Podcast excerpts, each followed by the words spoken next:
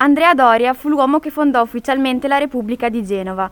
Grazie a lui, una Genova dilaniata dai conflitti interni sotto dominazioni straniere riesce a rifiorire ritrovando una stabile indipendenza. È l'inizio del siglo de los Genoveses, il periodo di maggiore splendore della Repubblica, che, grazie alle sue banche, riesce a controllare l'economia spagnola, che era allora la prima potenza mondiale. Una nave da pesca ritorna a Genova. Uomini, devo darvi una brutta notizia. Oggi, 26 novembre 1560, è morto il nostro amato Andrea Doria, alla veneranda età di 94 anni. Propongo un minuto di raccoglimento per ricordare il grande uomo che ci ha preso alle sue dipendenze per pescare e che ci mantiene alle sue dipendenze. Viva Doria! Viva Zena! Viva San Giorgio! Pareschi padre sbarca dalla nave. I Pareschi vengono contattati da Gian Andrea Doria, nipote di Andrea, e vanno verso Villa Doria. Mi raccomando, non farmi fare brutta figura col Doria. Sono loro che ci danno lavoro, mi raccomando, sii servizievole. Tranquillo, pa, sono grande e battezzato, so comportarmi con tali grandi signori. Lei è Pareschi? Capitano del nostro peschereccio Sciarbella III? Sì, signore. Non siamo qui per voi, piuttosto per vostro figlio. Si rivolge al figlio. Siete scrittore? Sì, signore, come il mio antenato Caffaro da Caschifellone. Io scrivo, compongo e creo. Allora il compito che ti affido è in buone mani. Canterai le audaci imprese del mio defunto zio Andrea. Che la pace sia con lui. Ti lascio piena libertà. Costruisci l'opera che preferisci. Sarà un onore, o potente Doria. Per quanto riguarda il compenso? Ne riparleremo a lavoro inandiato. Ora potete andare. Allora, arrivederci. Escono. Mi raccomando, è un incarico importante, anzi vitale. Tranquillo, so il fatto mio, ma sarà il caso di iniziare subito. Arrivederci, padre. Pareschi figlio corre via. Si reca in biblioteca. Allora potrei iniziare con qualcosa del tipo, vediamo, le audaci imprese, la gloria voglio cantare, di quel membro dei nobili Doria di cui le imprese andremo a rimembrare. Questo è quel Doria che fa dei pirati sicuro il nostro mare. Da tutti i lati sembra una buona introduzione. Ora di cosa potrei parlare? Ci sono! Racconterò della creazione della Repubblica. Un segretario si avvicina ad Andrea Doria. Sciù Doria, è arrivata una lettera dal re di Francia a Sua Maestà Francesco I. Leggila pure. Sua Maestà Francesco I, re di Francia, comunica a voi, Andrea Doria della nobile famiglia di Doria, che il controllo della flotta, col compito di assediare Napoli e toglierla dal gioco spagnolo, non sarà assegnato a Vossignoria, ma bensì a Francesco della Ro- Rochefoucauld. Ma come Belin si dice sto nome? Quel balordo. Affidare la sua flotta ad un tale incompetente, navigante di acqua dolce. Messo Ruto Belin, prendi carta e penna e scrivi ciò che ti ho detto. Sì, signore. Caro nipote Filippo, i tempi con l'alleanza con la Francia sono finiti. È il momento di allearsi con gli spagnoli. Ti ordino quindi di prendere i tuoi legni e di abbandonare la flotta francese al suo destino. So che ti chiederai il perché di questa mia decisione, ebbene sappi che Francesco non sta pagando con costanza il mio onorario e come ben sai i soldi sono importanti.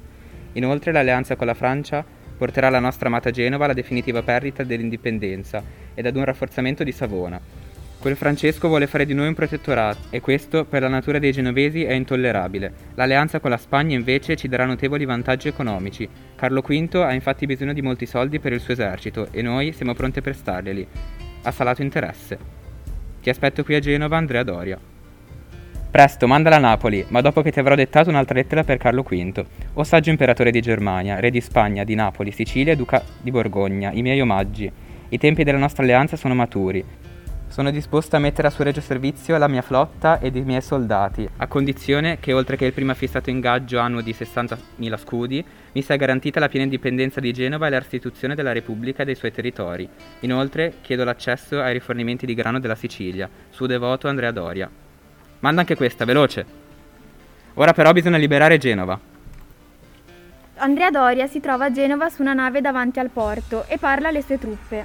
Oggi, 9 settembre 1528, sarà un giorno da ricordare, perché Genova riotterrà la sua indipendenza. Disponete le galee intorno al porto in modo da bloccare il transito. Dopo sbarcate un gruppo armato e dirigetevi contro i francesi.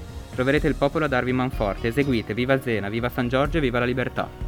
Viva Zena! Viva San Giorgio! Viva la libertà! La nave di Doria attracca al porto di Genova. Doria si trova in piazza San Matteo e viene accolto dal popolo festante. È qui nella vostra piazza dedicata al vostro santo protettore Matteo, che con gioia io, nel nome della nostra amata Genova, consegno a voi, o potente Doria, la carica di duce della nostra città, in maniera che essa venga da voi saggiamente guidata ed amministrata. Vi ringrazio di cuore, popolo di Genova, per il grande onore che mi fate nell'offrirmi cotale prestigiosa carica. Mi duole però deludervi. Non intendo accettare l'onore che mi fate. La liberazione e la cacciata dei francesi l'ho fatta soltanto per l'amore che provo per la nostra bellissima città e per garantire la piena libertà ed autonomia, in modo che mai più debba ritrovarsi costretta sotto le malvagie grinfie di qualche vile regnante.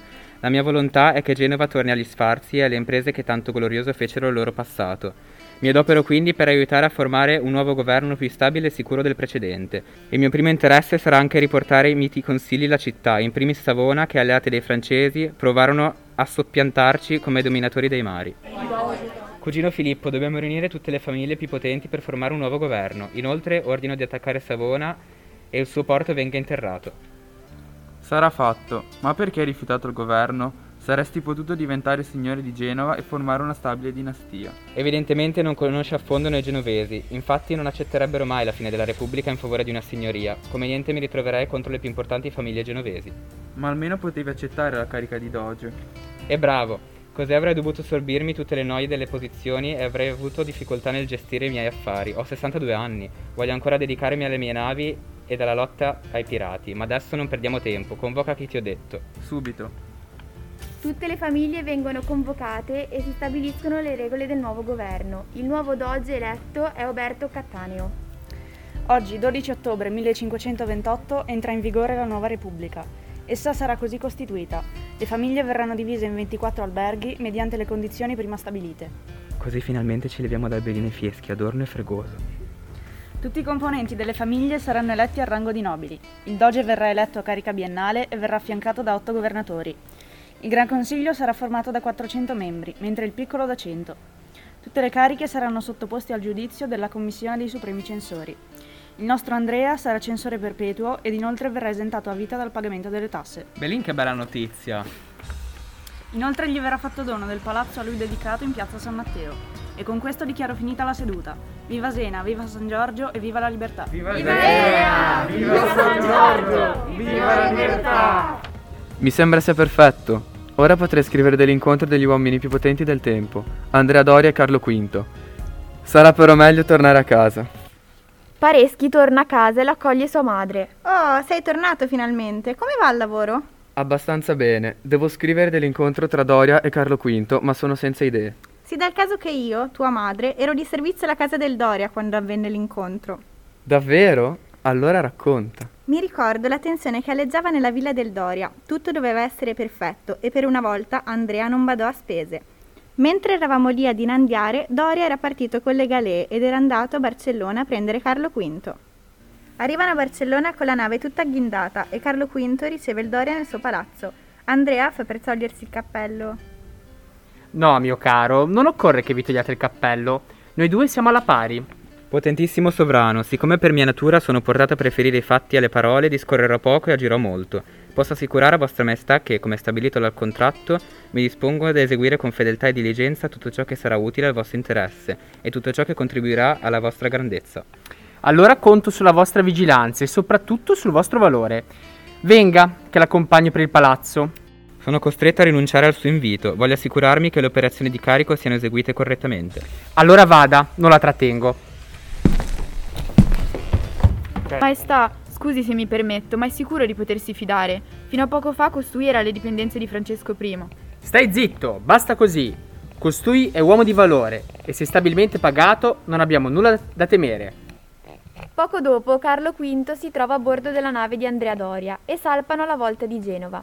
Carlo soffre il mal di mare e dice ad Andrea Carissimo ammiraglio, nonostante la sua veneranda età è ancora pieno di energie e senza acciacchi io sto soffrendo indicibilmente, mentre lei rimane sereno. Eh, questione di abitudine, mi dispiace. Stiamo cercando di manovrare il più dolcemente possibile. Tra poco saremo a Genova. Arrivano a Genova ed attraccano in porto, ma rimangono sulla nave per il pranzo. Caro ammiraglio, a seguito del mio soggiorno a Genova partirò per Bologna. Le fornirò la scorta per arrivare a Bologna. Grazie, amico mio. Vorrei ora parlare del futuro.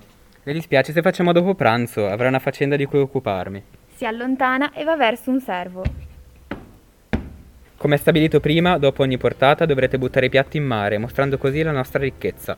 Mangiano e dopo ogni portata i piatti vengono gettati in mare. Carlo V rimane sbalordito da tanta ricchezza. Doria si rivolge sottovoce ad un servo. Avete sistemato tutto? Stia tranquillo. Dopo pranzo Andrea si rivolge a Carlo V. Se vuole scendere a terra ad accomodarsi nella mia villa, parleremo del nostro futuro. Io la raggiungerò subito. Carlo si ritira nella villa e Doria si rivolge al suo servo. Fitu, Fitu, recuperate i piatti con le reti prima che si rovinino. Mi sembra inutile un tale spreco di ricchezza. Sistemateli, ora devo andare. Siamo nella villa con Carlo V e un suo cortigiano dice a Carlo: Ma come si permette di farlo aspettare? È una grandissima mancanza di rispetto. Basta, è un uomo fatto così, ma di indiscusso valore.